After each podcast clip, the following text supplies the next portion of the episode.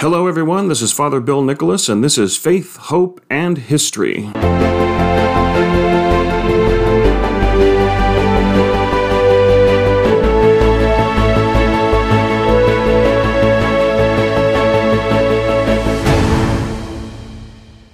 Welcome everyone, it is Friday, April second, twenty twenty-one, and on this day we celebrate Good Friday, as we are in the middle of the major celebrations of the Catholic Church that lead into the High Holy Day of Easter Sunday.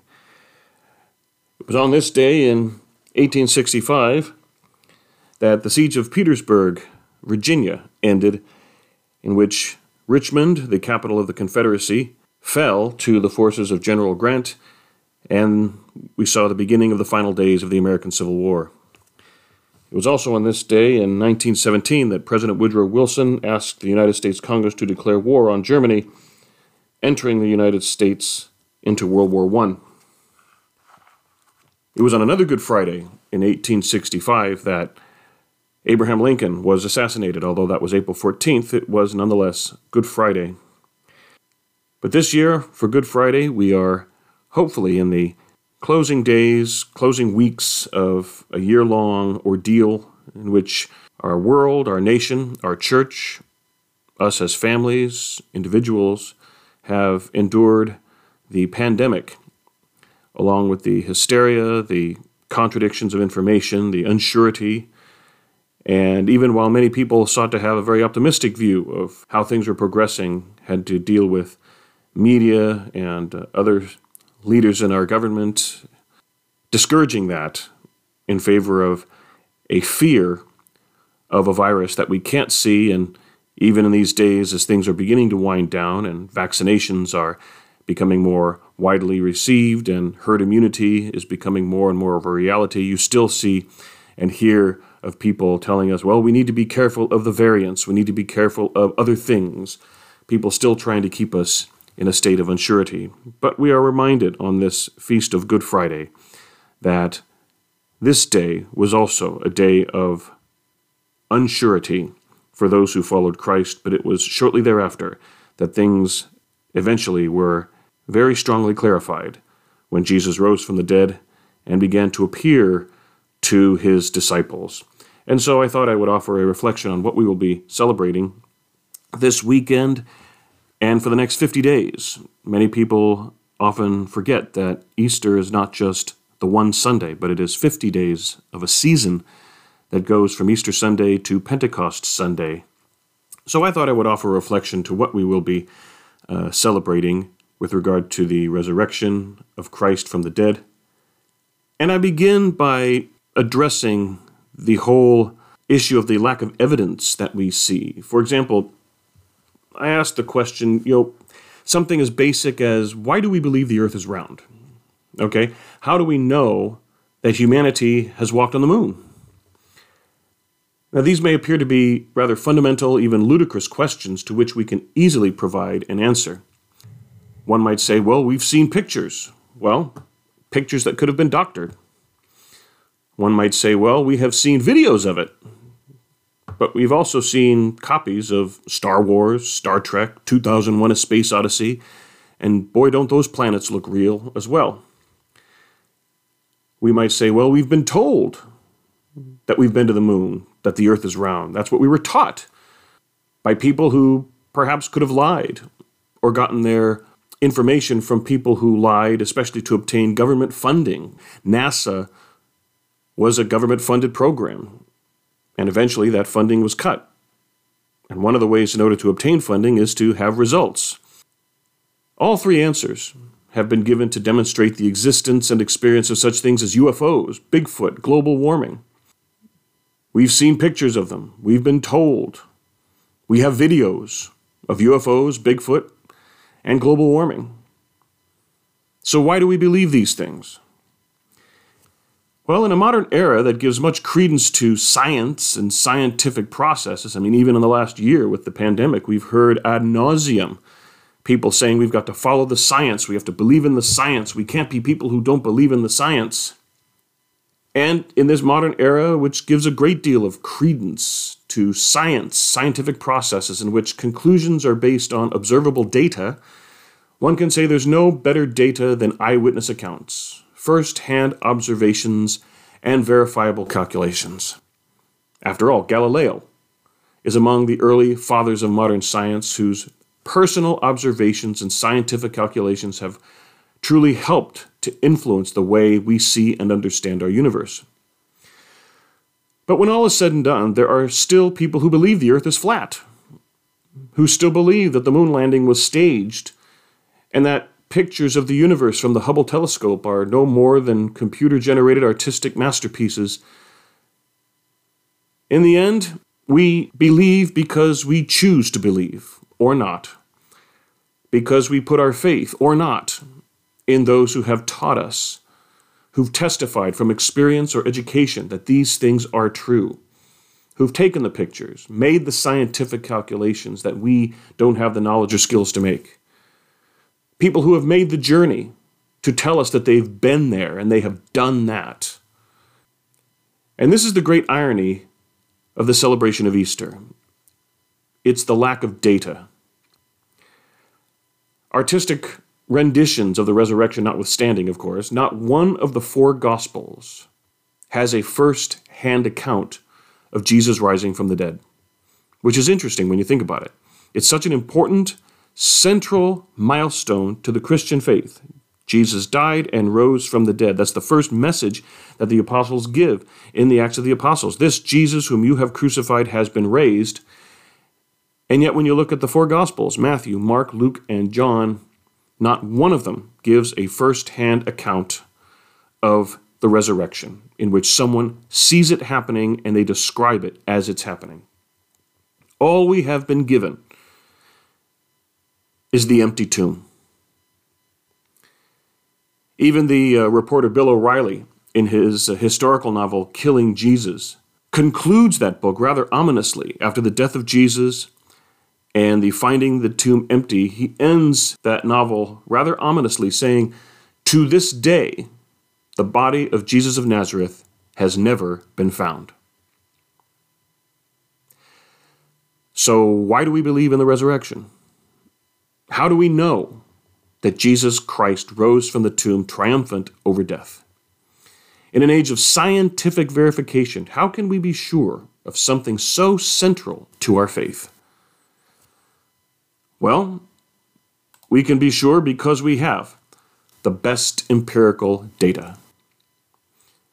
Like those who testify to the roundness of the earth and the walking on the moon, we put our faith in those select few who have given eyewitness testimony that Jesus is risen. The apostles, other select fathers of our Christian faith, testify to a first hand experience of the risen Jesus. Others, like Saint Paul, testified to a first-hand experience of Jesus in and through his church. When Paul was knocked to the ground on his way to Damascus to persecute Christians there, he heard Jesus say, "Saul, Saul, why do you persecute me?" And yet Saul was persecuting the church. The voice said, "Why are you persecuting me?" In which case the experience of Jesus is also found in the church, and Paul identified with that very, very strongly. Even in the face of persecution that included imprisonment, unspeakable torture, and violent execution, these eyewitnesses to the risen Jesus went to their graves holding fast to that experience, which is a little different from Galileo, who under pressure chose to recant, or at least as the popular storytelling goes. In a previous podcast, I made reference to the fact that he didn't really recant all his findings. He just had to classify one of his certainties as still a theory. But, at least as the popular history tells us, when the going got tough, Galileo recanted. But these eyewitnesses to the risen Jesus went to their graves, and sometimes through brutal torture, holding fast to that experience and proclaiming it. As we celebrate the central event of our faith, let us resolve to evangelize that faith in the risen Christ, verified by eyewitnesses, handed down by the church, and, as Pope Francis has said, is so essential is personally experienced in and through his presence, Christ's presence, with the church. I recall an interview a couple of years ago in which Cardinal Timothy Dolan of New York was asked who is the most influential person in his life, and he answered without hesitation, Jesus Christ, of course. A bit perplexed, the interviewing reporter clarified, well, I meant someone who was alive. To which the Cardinal answered with all the surety of not merely belief, but first-hand experience of a man of deep faith. He said, well, you know, Jesus is alive. And we know that because we put our faith in the eyewitness testimony handed down over these centuries, two millennia, from those who saw him firsthand and proclaimed it, and went to their death proclaiming that. Another thing that I like to point out with regard to the empty tomb as everything that we're given is it really is somewhat anticlimactic when you think of it, reading the Gospels. After spending what is traditionally regarded as a three-year ministry in which he preached a daring message, performed stunning miracles in which he cured the sick, transformed water into wine, multiplied loaves and fishes, expelled demons, liberated the sinful, and raised the dead. After being transfigured before three of his closest associates, challenging and antagonizing the self-righteous to no end while lifting up the downtrodden with his message of hope, after surrendering himself to betrayal by a friend, condemnation by his people, and ultimately to death at the hands of foreign oppressors, the Romans, Jesus of Nazareth performed the most daring, most unexpected act of his entire ministry. He disappeared. Of the four Gospels, Matthew, Mark, Luke, and John, not one gives a first-hand account of Jesus rising from the dead and emerging from the tomb. The closest we get, while still missing it altogether, is the account in Matthew, where the women, upon approaching the tomb, experience an earthquake, then see the angel descending. They actually see the angel descending from the sky, from heaven, and the angel pushes back the stone and then sits upon the stone. When the women rush forward to look inside, however, Jesus is gone. You don't get any closer to personally witnessing the resurrection and still miss it altogether as you do in Matthew's Gospel. The other three Gospels tell us simply of the tomb being found empty and an angelic being reminding them of Jesus' promise that on the third day he would rise. Even the Gospel stories of Jesus' post-resurrection appearances are products of testimony from only a handful of disciples, only a handful of witnesses. For the majority of those who personally knew Jesus, the last image they had was of their Messiah being led away under arrest or hanging dead on the cross. Regarding the resurrection, however, all that's left to us is the empty tomb, a reminder by angelic beings, and the testimony of a chosen few that they had seen him in his risen glory. In the end, this is all we have: the empty tomb and an angelic reminder of Christ's promise. It's as if the sacred authors are looking at us now and saying, what do you think happened to him?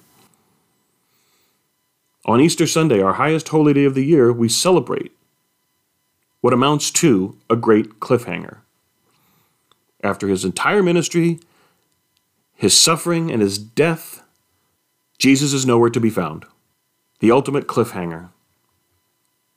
Now, our response to this disappearance is outlined in the writing of the letter to the Colossians when Paul speaks of our own resurrection with Christ. Paul speaks of this resurrection with Christ in the present tense rather than the future. He teaches us that in believing that Jesus has risen from the dead, we believe that we too have been raised. Therefore, we believe that we will one day appear with Jesus in glory.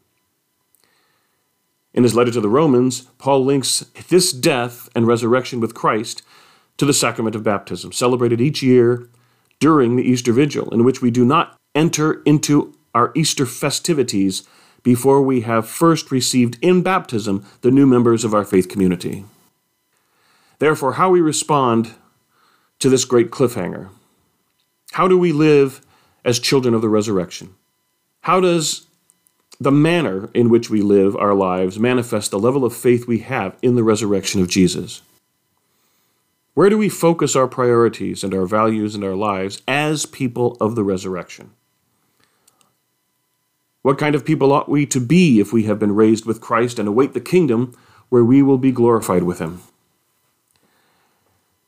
As a church throughout the world, as people of faith in Jesus Christ, we celebrate the great event of Christ's resurrection, not as a mystery to be solved, but as the central event of our salvation, something in which we are not handed first-hand eyewitness account of his resurrection itself, but eyewitness first-hand account of the risen Jesus himself.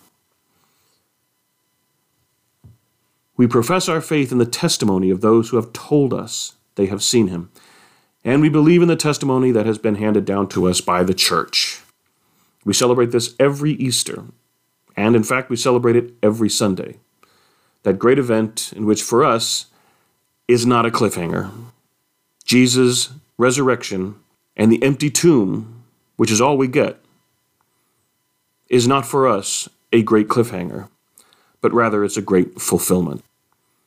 So let us celebrate that great fulfillment as we enter into the Easter season through the Easter Triduum celebrations of Holy Thursday, Good Friday, and the Easter Vigil, and of course Easter Sunday itself. Hopefully you are already in the midst of celebrating with your parishes Holy Thursday, and later today, or perhaps sometime today, celebrated the Liturgy of the Lord's Passion on Good Friday.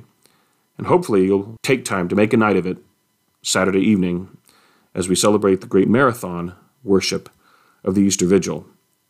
Not because these are holy days of obligation, but because these are important days for us to come together as a church and celebrate.